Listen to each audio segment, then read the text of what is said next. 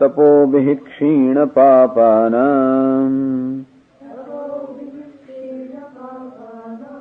शान्तानाम् वीतरागिणाम्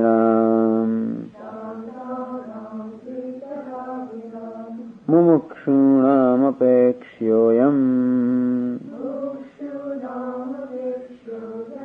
आत्मबोधो विधीयते।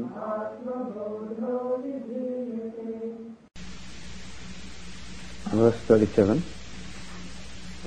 विविक्तदेश आसीनः। विरागो विजितेन्द्रियः। भावयेदेकमात्मानम्।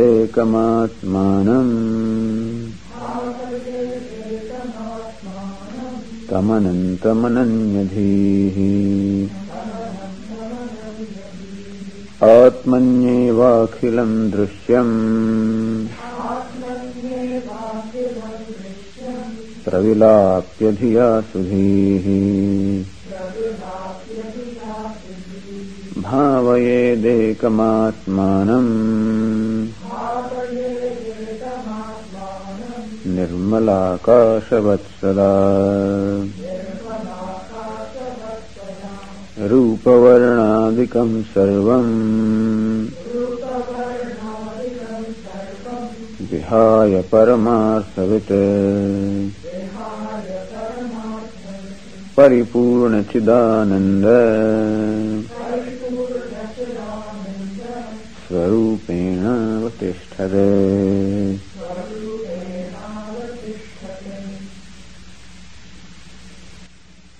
रूपवर्णादिकम् सर्वम् विहाय परमार्थवित् the knower of Paramarthavit, the knower of Paramartha, the knower of the truth or reality, which is there in and through this Rupa Varna, the names and forms and functions, Sarvam Vihaya, knowing that it's one reality alone, one self alone, on which all these names, forms, functions, everything is superimposed. Knowing this fact, seeing this fact, knowing in short that there is something called the name and form, etc. There is what we call a vyavaharik satta or an objective reality, but that it is relative in nature. and so vihaya, giving it a meaning, recognizing that as mithya, recognizing them as a relative, recognizing that as a standpoint.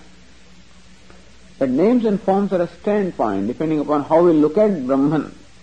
All we are looking at, or all we know or perceive is one Brahman alone, that's all. All I am doing is I am looking at myself really.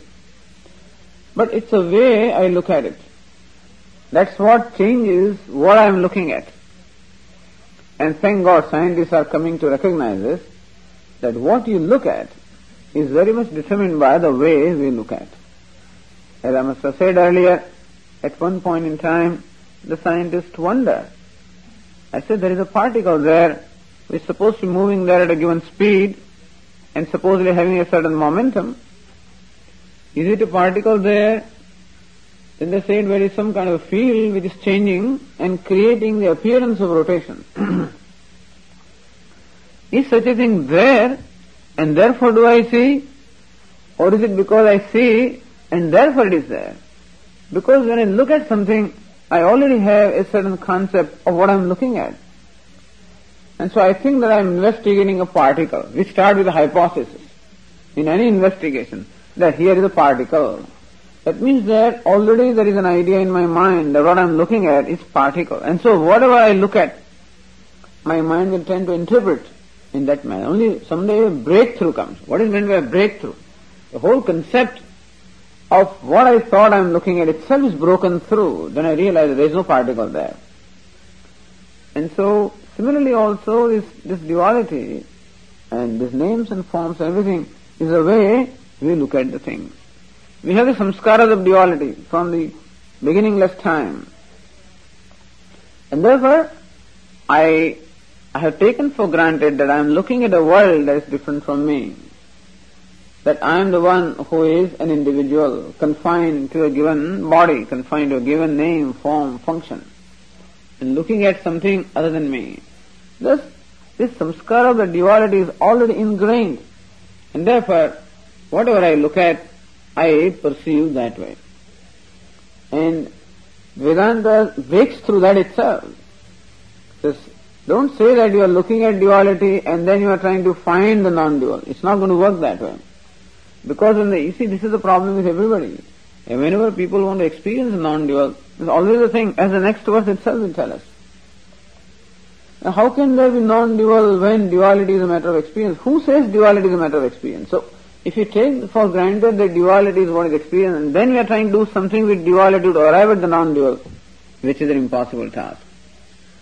Who says there is duality? Where is it? And so that is where you start. That's why the teacher always starts.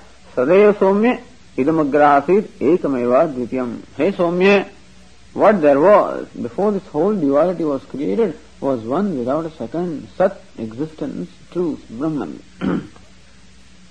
From that point of view, if you want to say, now look at the duality. Not that from the duality try to arrive at the non-duality, because that's not going to work.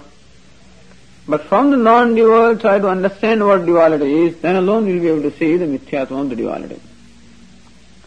And this is the idea of Rupa Varnadikam Sarvam Vihaya.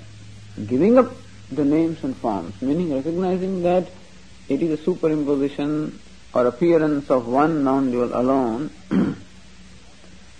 and therefore whatever it is then is that one alone. Paripurna Chidananda Swarupena Avatisthade. Then the Vidwan abides because all there is is that Swarupam, my own nature, myself, that alone is. And that is Paripurna is complete in every respect, full in every respect because there is nothing, there is nothing that is excluded. Purnam is that which does not exclude anything. All there is is I alone. Even when there is a perception of names and forms, there also is perception of I alone. I perceive myself, but that, you know, if you want to say that, I perceive myself, and this is all my vistara. So whatever the whole creation is, is nothing but my, as Lord says, this is all vibhutair vistaro maya. This is all my vistara, or this whole uh, spread of my vibhuti, my glory. And this is how a wise man looks at the world of creation. It's all my glory. The Himalayas or the Ganges or Mount, whatever is, you know, the Grand Canyon, anything. All of this is my glory because all there is is I alone. And what a wonder that one appears as many. What a wonder that is. That is glory. Otherwise very frustrating. To arrive at the one from the many is very frustrating. But to see the many with reference to one is fantastic, you know. To say that this is all my glory, what a wonder it is that one appears as many. that's glory. The one who is non-doer appears as doer, that's the glory. The non-enjoyer appears as enjoyer, glory. The one who is free from any kind of pleasure and pain appears to be suffering and, and enjoying, it's a glory. And so this is all glory of I. This is how the wise man knows Paripurna Chidananda Swarupena Avatishtara. He abides in himself which is Paripurna Chidananda Swarupam, that Ananda Swarupam. Everything is Ananda for him. Everything only creates joy in him because all he sees is just the glory. All sees is the greatness. Now what is what is this Maya, you know, what it can all do, and what glory I have. Aham vrukshasya reriva, kirti prustham gireriva, it says. I am the reriva. I am the very, uh, you know, the, the inspirer of the entire tree of samsara. Kirti prustham gireheva. My kirti, my glory is like on the, the uh, girehe like the shikhara or the like the uh, the, the uh, tip of a mountain, you know. So that is how my glory is. and that is how Ananda. Ananda is not only when he is with himself that there is Ananda, but he is always with himself, and therefore there is nothing can deny the Ananda. Only thing that can deny the Ananda is the sense of otherness, that there is something other than me, and that threatens me, that creates fear, or that creates a sense of limitation immediately. There is no sense of limitation at all, meaning that a name and form, the presence of names and forms does not create a sense of division or limitation in the wise man, and therefore Ananda is Ananta. Ananta is limitless, so there is no Anta, there is no division at all. And therefore, that non indivisible or non-dual self in which he abides, avatishthade. And so the question is, Nanu, going to the verse 40, प्रमातृत्वादि त्रिपुटी ज्ञानम वर्तमान उपलभ्यते this question त्रिपुटी ज्ञानम वर्तमान उपलभ्यते उपलभ्यते is perceived वर्तमान existing त्रिपुटी ज्ञानम the knowledge of the triputi or the three fold factors प्रमातृत्वादि speaking from pramatru means pramata. Pramata means knower. Prameya is that which is known Pramanam, the means of knowledge. Prama, the knowledge. So pramata, where ma means to measure or know. You see, ma means to measure.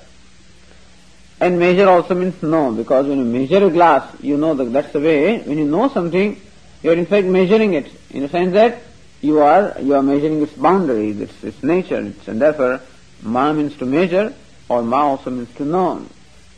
And so to that you add the trich pratyaya, becomes matru. Trich means the agent. So matru or mata means knower. They always add a, a prefix pra just to make it, you know, to uh, uh, just to add some beauty in that. That's all. So pramata and mata are the same. So pramatru means to knower. Then ma means mayam. That which is known is called mayam. So prameya is that which is known. And then Ma means mati, the knowledge. Prama means knowledge. So this, in all our transactions, this tripudi, this threefold factor is always there. The knower, the known, the knowledge, or the knowing. The seer, the seen, the seeing. The hearer, hearing, hear, hear, heard, and so on and so forth. So, Vartamanam Upalabhyate. The question is that this is what we experience all the time that there is this, all our transactions, our existence. Our existence seems to be characterized by these threefold factors. I do not know of any existence other than this, and that is the reality. Katham ekatva bhavana, when this tripudi, this threefold factors, meaning the duality. So when we say duality, it only means multiplicity, you know. Duality only means two, means subject and object. For moment, subject and object are there. There is a transaction between subject and object, which is what we call experience. And so there is an experiencer, experienced, experiencing, then comes a means of experience, then comes a result of experience, and so on and so forth. All of that is what we call the samsara, the life. So when this, this duality, all these three factors are constantly experienced by me, katham ekatva bhavana, how is it possible there can be bhavana for the vision of ekatva, of the non-dual of one. Iti asankya paramatmani bhedo nasti. It is true, there is bheda or the division at, at some point, in, I mean at, at some level, there is a bheda or division. But paramatmani, in the ultimate sense, there is no division at all. Just as you see many waves, all right, there is a division that one wave is different from another wave. But Paramatmani, in that which is the truth of the wave, meaning the water, there is no division at all. that's the idea. And so that's the idea conveyed in the verse 48 here. ज्ञातृज्ञानज्ञेयभेदः परात्मनि न विद्यते चिदानन्दैकरूपत्वात्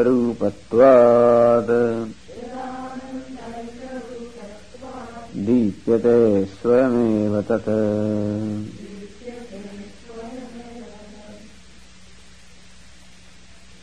ज्ञातृज्ञानज्ञेयभेदः परमात्मनि परात्मनि न विद्यते this भेद है this duality or division which we commonly experience, namely the knower, the known, and the knowledge, These threefold factors, Paramatmani na vidyate, that does not really exist, Paramatmani, in the Paramatma, in the self that is Paramam or limitless.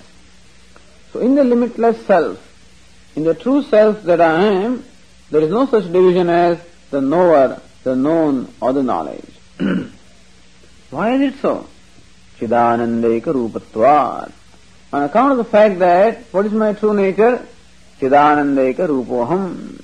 I have the nature of Chidanandaika Rupaha. That I am Eka. In fact, I am one alone, this three, even though there is a, this three is, is something that we seem to experience. In fact, the truth of all the three is one alone. And what is it? Ananda. Ananda means Ananta. Ananda means limitless. It looks as though the knower is one here, the known is out there, so knower is here inside, the known is out there, and the transaction between them is what we call the process of knowing. But in fact, the truth of all the three is one alone. Even though there appears to be a division, appears to be an experience of the separation or the otherness, in fact the truth of these three is one alone. And that therefore, uh, the, that knowledge, the known object and the knower subject really are not different from each other and therefore the object does not limit the subject. If the object is something that stood completely apart from me, so we have taken for granted that what I perceive is different from me. That is just, again, it's a samskara.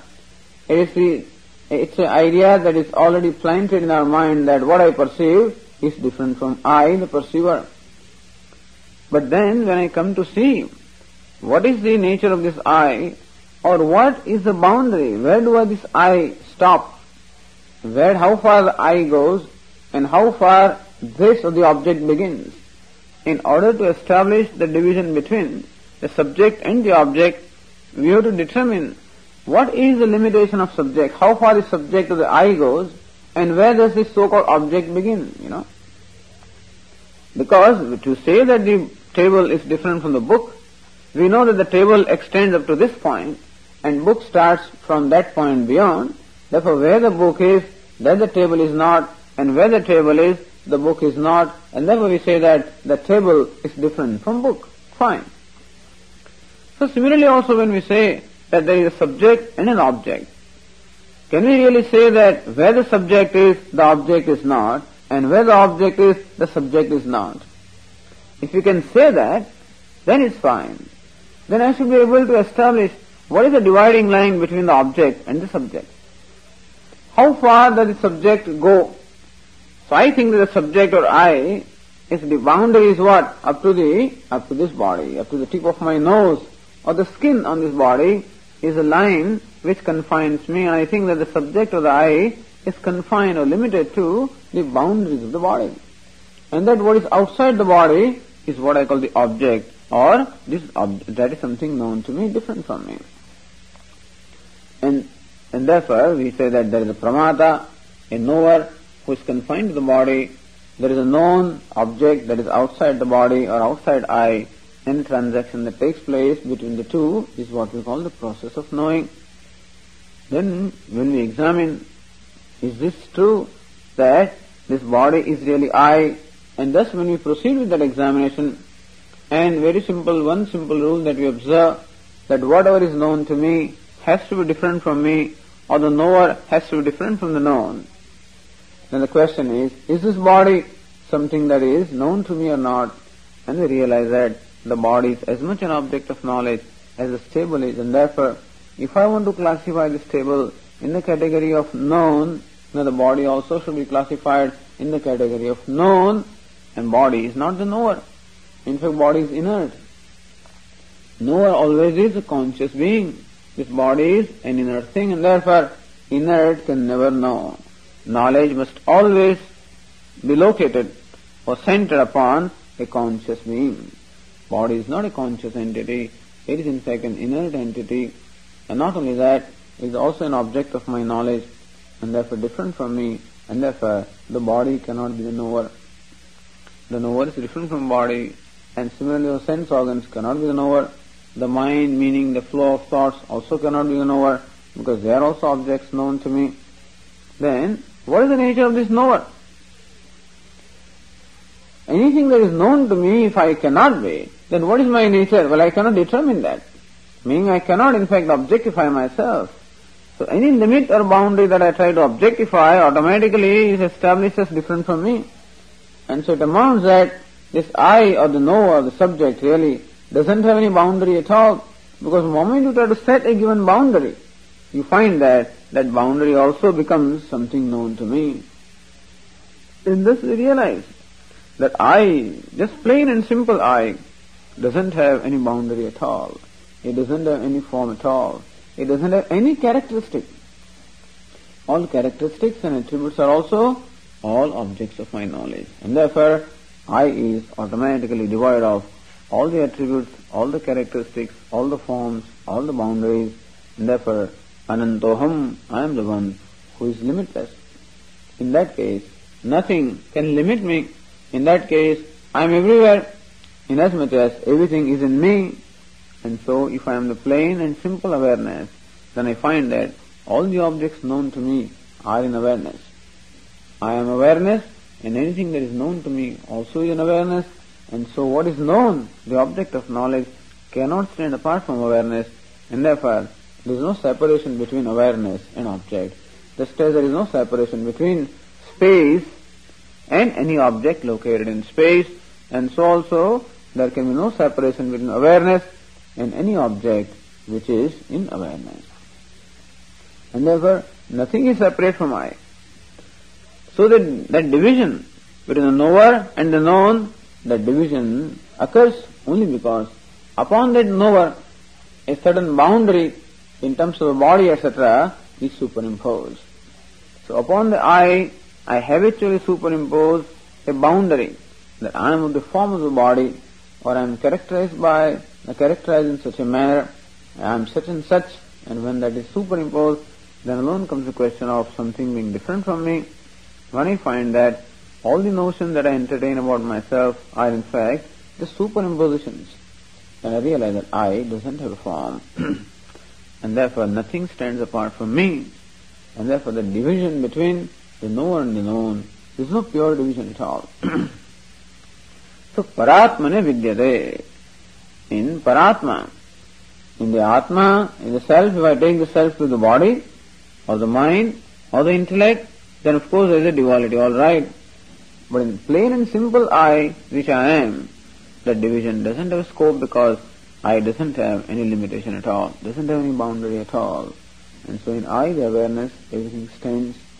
So in spite of the apparent duality, Chidanandaika Rupatvat, and so in spite of the apparent duality, Chit means the simple, and simple awareness, which is Ananda, which is self-fullness or limitlessness, Ekarupatvat, because it is one, and on account of that, there is no division of the knower, the known and the knowledge.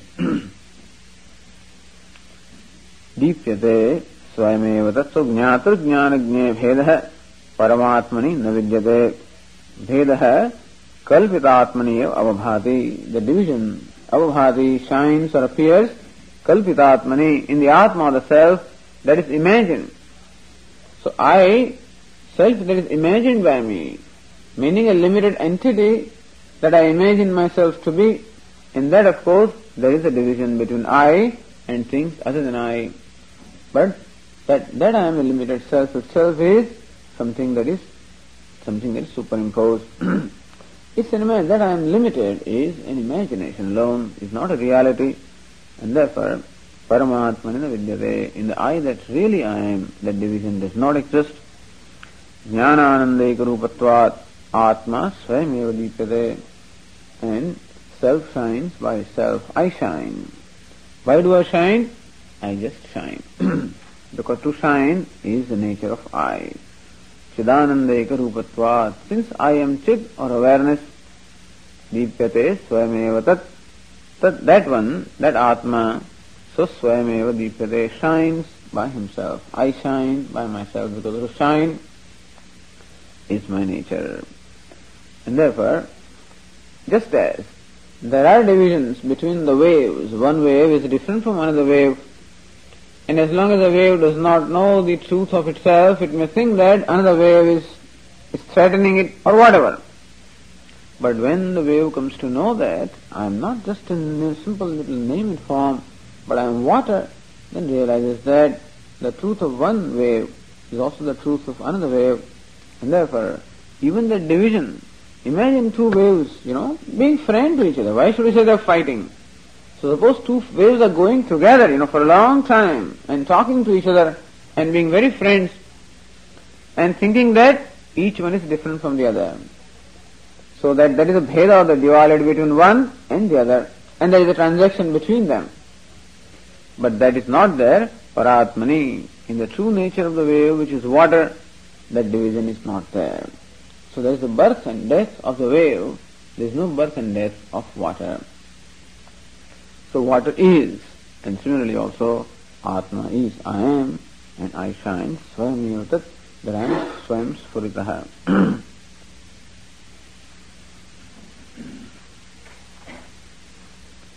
एवं विशुद्ध वस्तु ज्ञानात प्रत्यक्ष फलमाह एवं in this manner Vishuddha Vastu Jnanat. Where there is knowledge of Vishuddha Vastu. So there is today also the knowledge of I. I know myself. It's not that I do not know myself. I do know myself. Because self is shining. It shines by itself and therefore always known to me. I don't have to make an effort to know myself.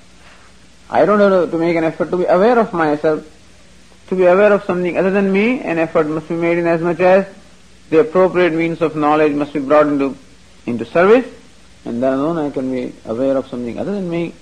Like I can be aware of a pot or a cloth or, or a chair only when my eyes are functioning, or I can be aware of a sound only when my ears are functioning. But for me to be aware of myself, no such no such I mean effort is needed because I shine by myself. and thus I know myself, except that I know myself as a limited being. I know myself as an impure thing, as a limited thing. Vishuddha Vastu Jnana. But when I realize that I am Vishuddha Vastu, that I am pure, without any blemish, without any limitation, without any attributes at all, Pratyaksha Phalamaha. And then what's the Pratyaksha Phalam? What is the result of that knowledge? That's being said in the verse 41. एवमात्मारणोध्यान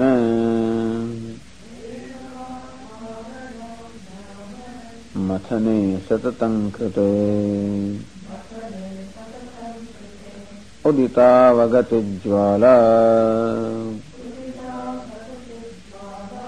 सर्वाज्ञानेन्धनं दहेत्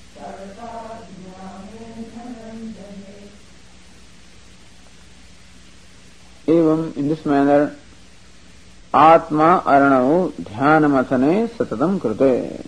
Now this is a metaphor that is perhaps known to you by now, and that's a metaphor of of uh, producing the fire.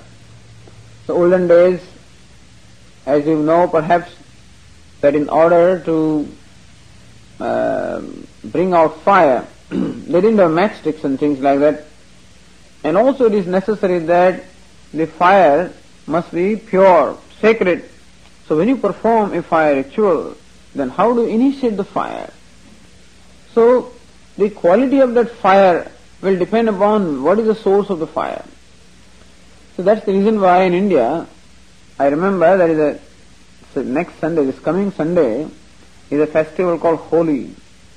And that day, particularly in the evening, they used to light up this this fire. What do you call them? Um, the uh, where you collect all the firewood, you know, and arrange them, and the fire is lit. And they worship. This is then worship, you know. They do some puja, etc. Because that signifies something. It signifies knowledge. It's like fire of knowledge, a fire of devotion, in which all the evil is burned. The Holi is an occasion which is there is a there is a uh, whole uh, story there of one that devotee Prahlada I told you, you know, who was a great devotee of the Lord and who would not be affected by anything, whether uh, uh, he's drowned in water or he's thrown from the mountain or when he's, he's placed in between the poisonous snakes, he was untouched, unaffected. And finally, in order to burn him to death, he was made to sit in the lap of this, this female demon, Holika her name was, and she had a boon that she would never get burned by fire. And therefore, this Prahlada is made to sit in the lap of this woman. And they have, they set a whole fire in that and it is lit and if the blazing fire is there and, and a wonder happens that this Holika, this female demon gets burned to ashes and this boy, the devotee of the Lord, he remains unscathed. And so that's the occasion that is being celebrated on this particular day. And everywhere they lit, they collect the firewood, lit the fire, and then do some kind of puja also. And that is a sacred fire.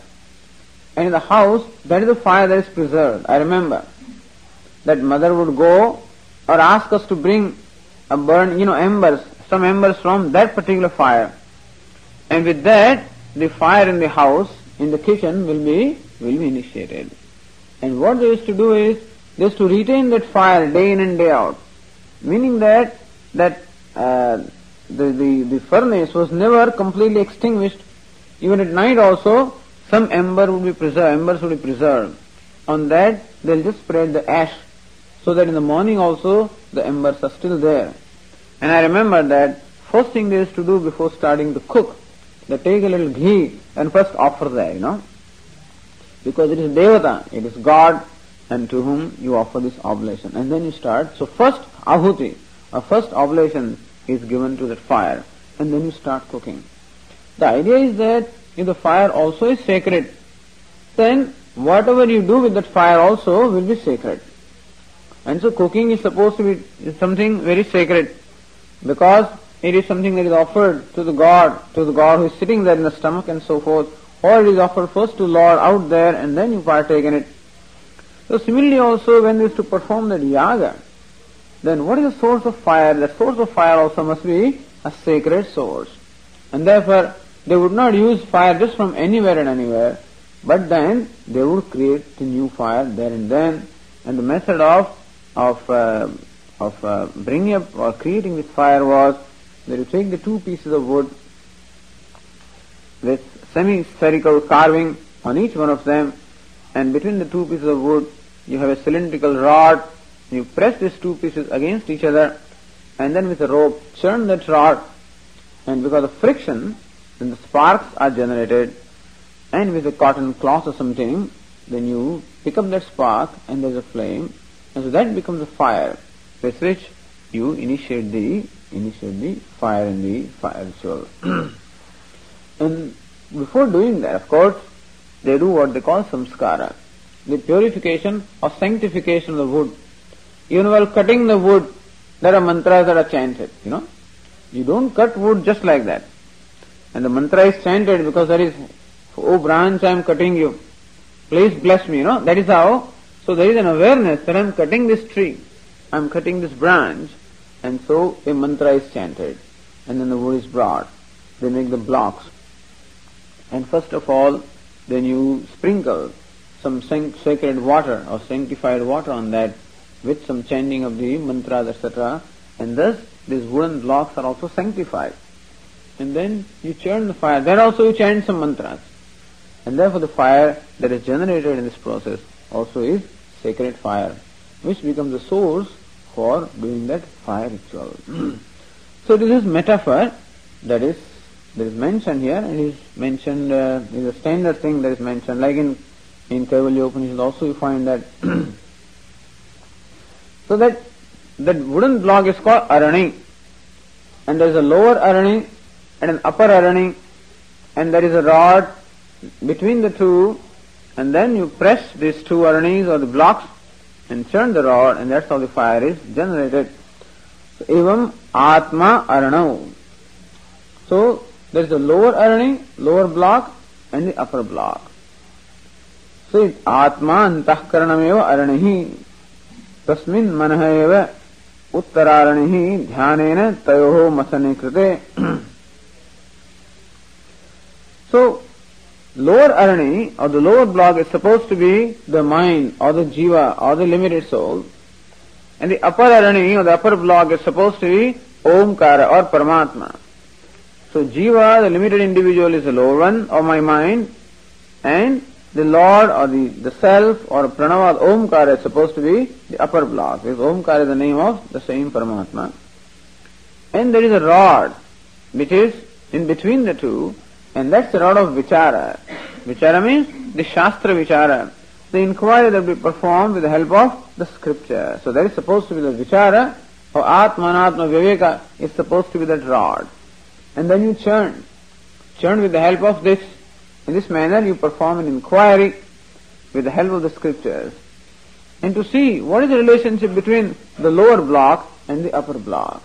The lower block is supposed to be I, the limited self. Upper block is supposed to be the limitless. And what's the relationship between them when you try to investigate that with the help of that churning? Then you discover that that limit, limited self, in fact, is not limited. That limitation is a sense alone, and that, in fact, I, the jiva, is limitless. and this is how all the time Vedanta performs. It doesn't, it always starts only this way.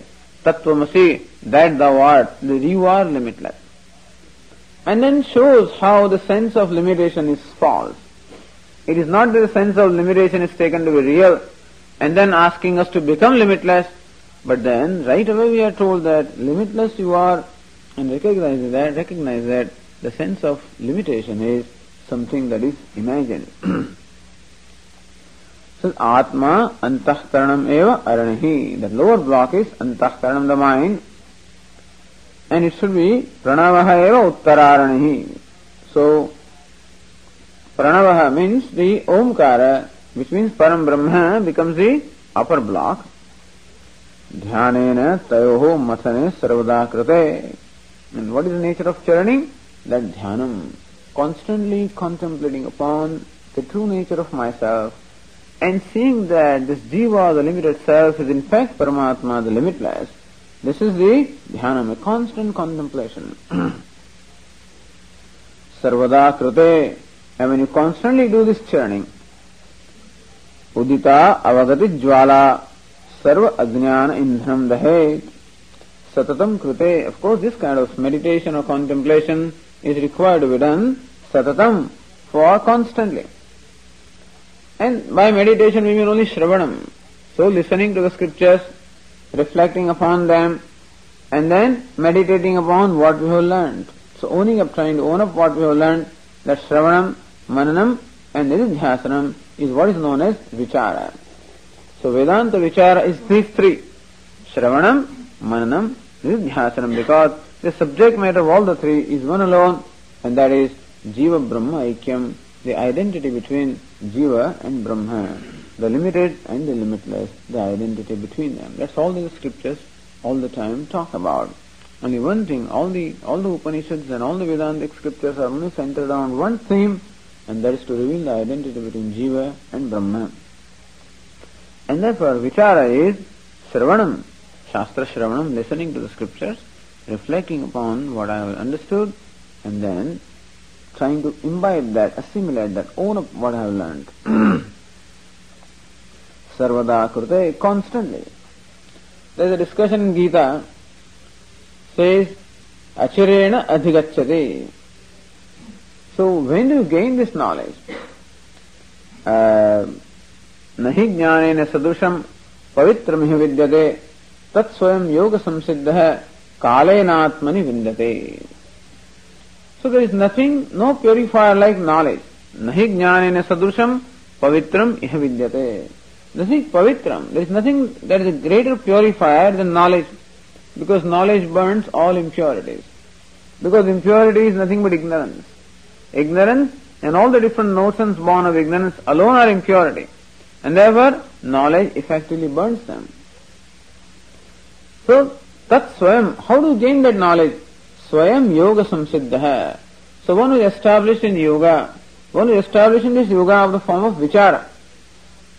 Kalena atmani vindati.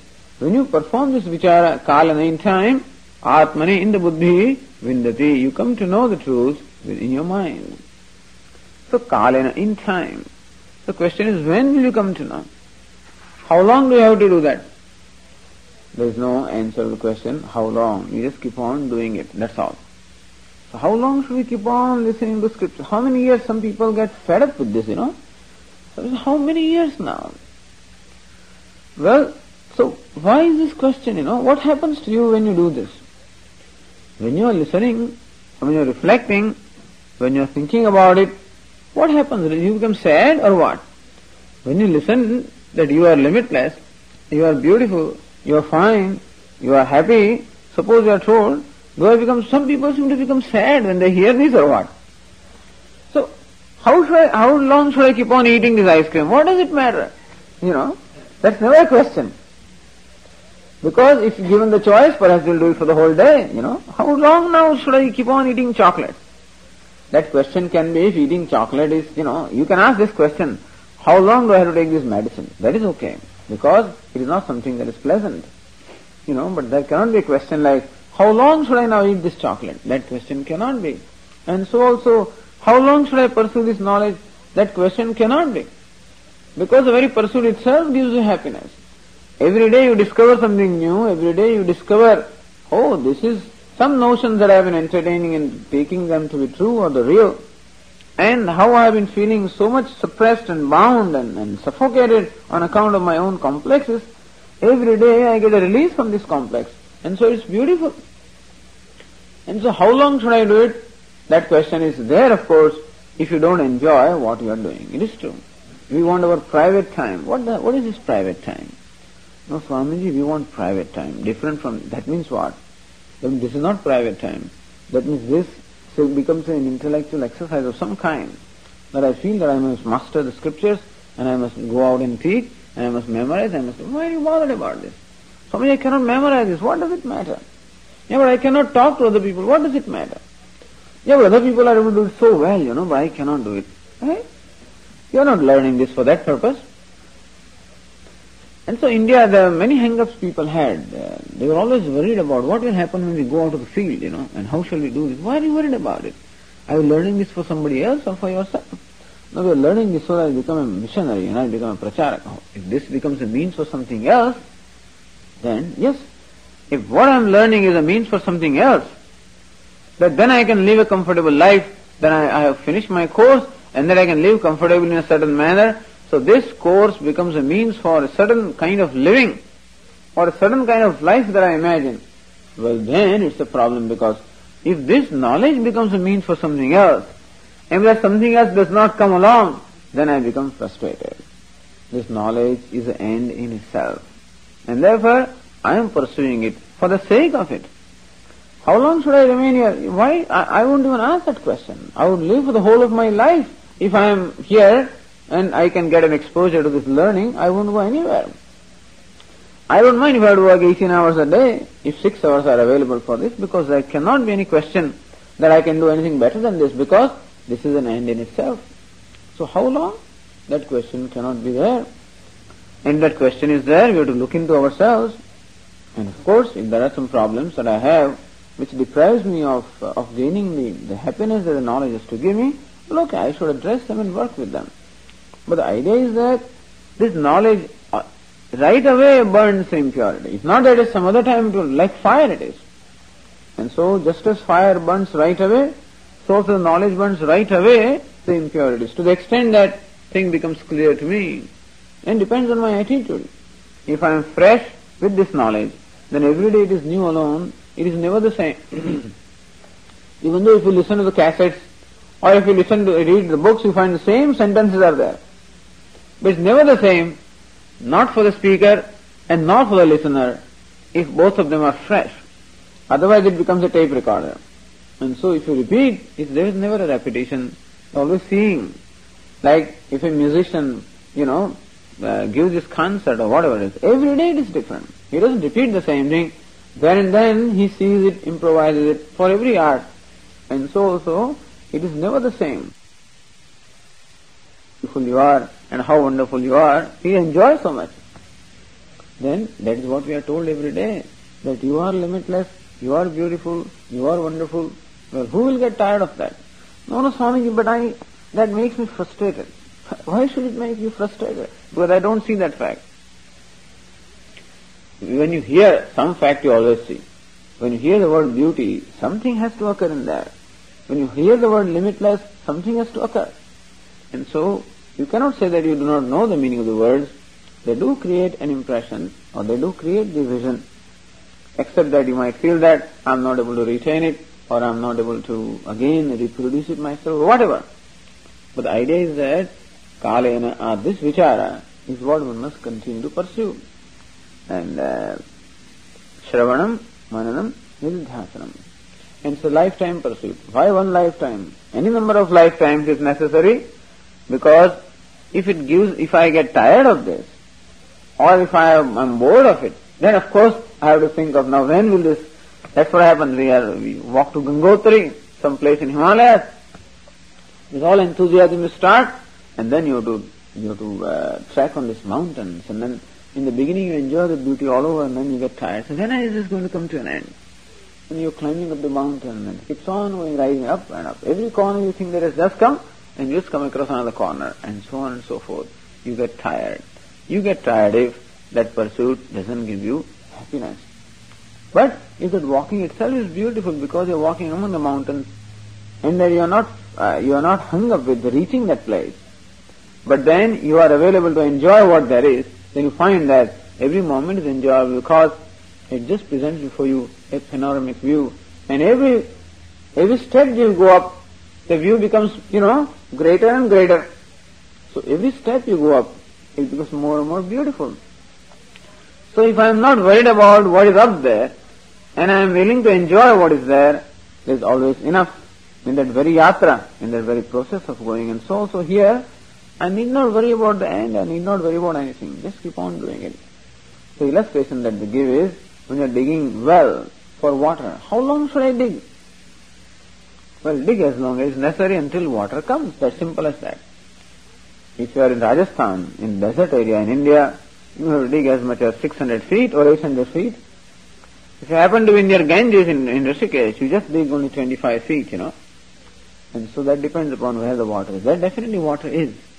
But somewhere it is only below 25, 25 feet below the ground, somewhere it is 200 feet below the ground, somewhere it is 300 feet, somewhere it is 600 feet, somewhere 900 feet, somewhere 1000 feet.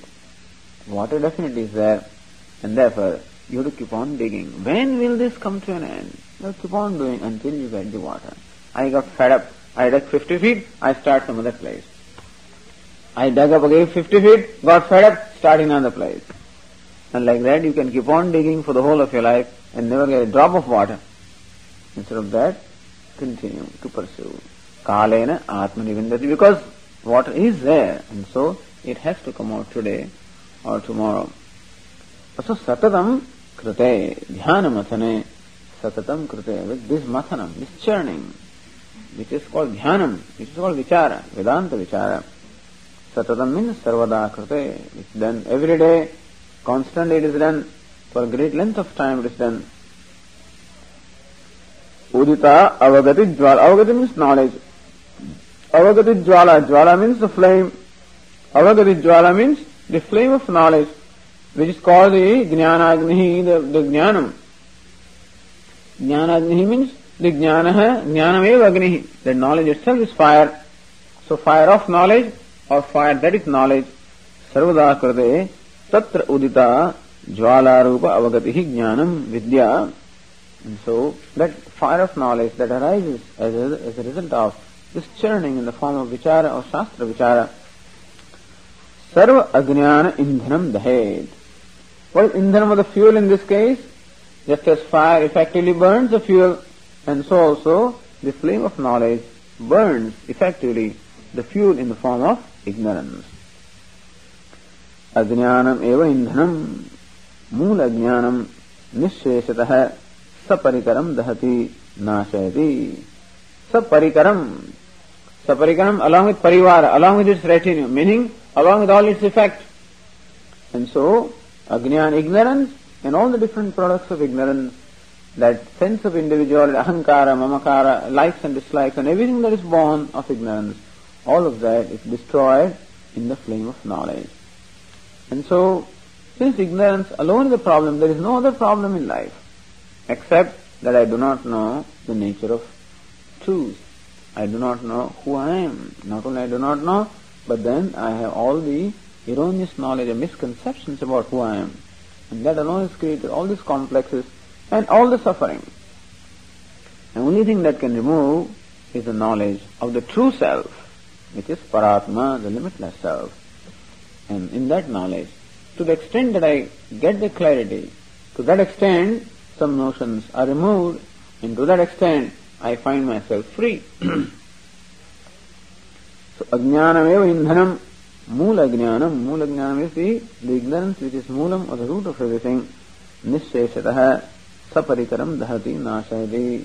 This flame of knowledge burns the ignorance completely along with all its effect. तितिक्षुः मुमुक्षुः स्वराज्य अभिषिक्तः कृतकृत्यो भवति इत्यर्थः तितिक्षुः तितिक्षु one was titiksha so one was the desire to sustain you know desire to suffer or desire to sustain both must be there. Because I want everything comfortable you know. I want everything in my way. Then alone I can do something. There is no such thing in the world as my way. World has a way and I have to fit in that. There is no such thing as my way, you know. You think that this is not my way, you try somewhere else, and then you find that is not your way, try something else. This fanciful mind will take you from one place to other, from United States to Coimbatore, and from there to Timbuktu, and so forth. Everywhere you will find, this is not the way I want. That's not the way I want, and you will never find your way. Whatever way you find, if you can make it your way, well, it's up to you. You cannot make it your way, you can search, keep on searching for a way. So titikshu, that titiksha, means acceptance of the situations as they are, recognizing the fact that there are always going to be unfavorable and unpleasant things wherever we are, and that we have to learn to still develop a harmony with the environment because mumukshuhu, titikshuhu, mumukshuhu, because he is mumukshu. Because all that matters to him is his knowledge of freedom. And when freedom is very important, then all these conveniences are not that important. So what is important in my life? The comfort is important? Or what is important? If moksha is important, if freedom is important, then everything else becomes less important. When other things become important, it means that moksha or the knowledge is not really that important. Well, then we to discover the importance of that. Swarajya abhishiktaha. In this manner, abhishiktaha, one who is who is uh, coronated Swarajya on this, he becomes a sovereign. So he is coronated in as a sovereign. Kritakritya bhavati, he becomes one who is kritakritya, meaning, so, kritam krityam one who has done whatever is to be done in life. Meaning the total contentment, the total satisfaction that comes of having done whatever is to be done in life. then what? Question is, then what? Suppose I have done everything that needs to be done, then what? Is the question. So when the question, then what does not remain, then alone you have done what is to be done, you know. As long as that question is, that means that still something remains to be done. Yeah, but if that question is not there, then what, you know? That question itself is not there. Meaning that you are complete and the question of then what is not there. Then what there is, is everything. And so when everything is there, fullness is there, the question of then what is not there because then what comes when what is now is lacking, is not satisfactory. So Kruta Kritya means even this question then what doesn't remain. Ityasa. so idea is this constant churning. Our mind is constantly applied to this churning. It's a fire of knowledge that arises as a result of the mathanam, the churning carried out in the form of vichara. And what is vichara? Shravanam, Mananam, Nididhyasanam. It is true that Shravanam, Shastra Shravanam, or listening to scriptures does call for a certain frame of mind. It calls for a certain disposition. But then, if that disposition is required and we think that we should have it or we, we need something to do about it, well, we have to do something about that in order that we can command a certain disposition of mind. There again Vedanta helps you because everything is, is, is, is product of ignorance and all complexes are born only out of ignorance. Well, the knowledge must help you through and through. And so, this knowledge even enables us to gain the disposition and then also enables us to carry out the vichara and enables us ultimately to create that fire in which ignorance and all products of ignorance are burned. It's a matter of commitment. So Shraddhavan Labhate Jnanam Tatparaha sanyata Indriya. What we require is Shraddha. That yes, the knowledge has to occur. That what the scriptures say is true. And that I am limitless as it is said. And that it is something to be discovered and not to be achieved. It is something to be known. And knowledge requires a certain mind. And so, Tatparaha, a total commitment on my part for the knowledge. Sanyatendriya, and a withdrawal from all their activities and preoccupations, and a total devotion to this, total commitment to this, at the exclusion of every other commitment. And uh, then, with Shraddha, Labhate Jnanam, one does gain knowledge. and so it's a matter of discovering a commitment. And moment, more and more commitment we discover for one thing, the commitment for other things automatically drops off and one becomes totally committed to this when there is no other goal at all. That's vairagya. When I have no raga, no desire for anything else, no desire for just anything, then that mind is totally filled with just one desire, and there is desire for knowledge or desire for freedom. and that is the right kind of an atmosphere where you strike the match and there is fire. Otherwise, it doesn't work. You know, you've seen those lamps during the puja time, that or at the time of inauguration of these functions, you know, when the public talks, etc., then the a series of seven or ten days talks is usually inaugurated on the first day, and we invite someone, some dignitary, to inaugurate that. And usually the inauguration is marked by lighting a lamp.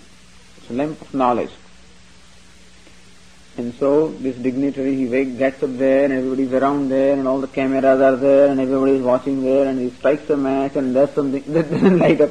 Another match doesn't light up. Most embarrassing situation if there is, is this lighting the lamp.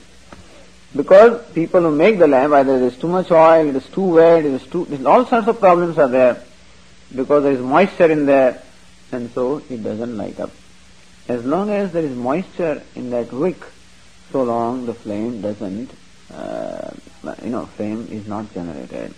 It's necessary that the wick must be free of moisture. That very exercise of lighting a few times, of course, eliminates that moisture ultimately, and it does light. And so, that preparation becomes necessary. Moisture in the sense of dislikes and dislikes, raga. So, vairagya means freedom from moisture in the mind. And the mind becomes dry or prepared in this manner. Then, of course, you strike a match and it works. Of course, we found out a nice trick about that. Take that camphor and, uh, you know, coat that wick with camphor. Camphor immediately picks up the fire and immediately lights up. Well, so such techniques are also required, you know. I mean, but then, uh, so one has to settle this account with oneself as to what one is in for and what is it one is looking for. And, uh, and that conviction has to come, of course, by one own self. And once it comes, then there is commitment. And when there is commitment, it has to work. So Shraddha brings about commitment. Commitment, commitment brings about a discipline. And our energies are all, you know, stored our energies are all uh, reserved, or conserved rather. And they are all applied for one pursuit. Then sarva ajnana indhanam dahet. That fire burns all the fuel of ignorance and products of ignorance.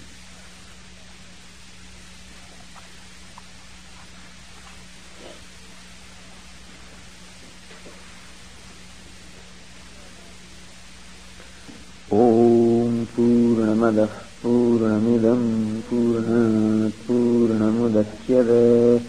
पूर्णस्य पूर्णमादाय पूर्णमेवावशिष्यते।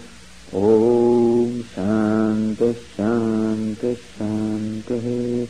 शङ्करम् शङ्कराचार्यम् केशवम् बादरायणम् सूत्रभाष्यकृतौ वन्दे भगवन्तौ पुनः पुनः ईश्वरो गुरुरात्मेति मूर्तिभेदविभागिने व्योमवद्व्याप्तदेहाय दक्षिणामूर्तये नमः।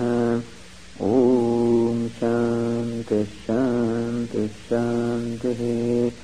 हरिः ॐ श्रीगुरुभ्यो नमः। हरिः ॐ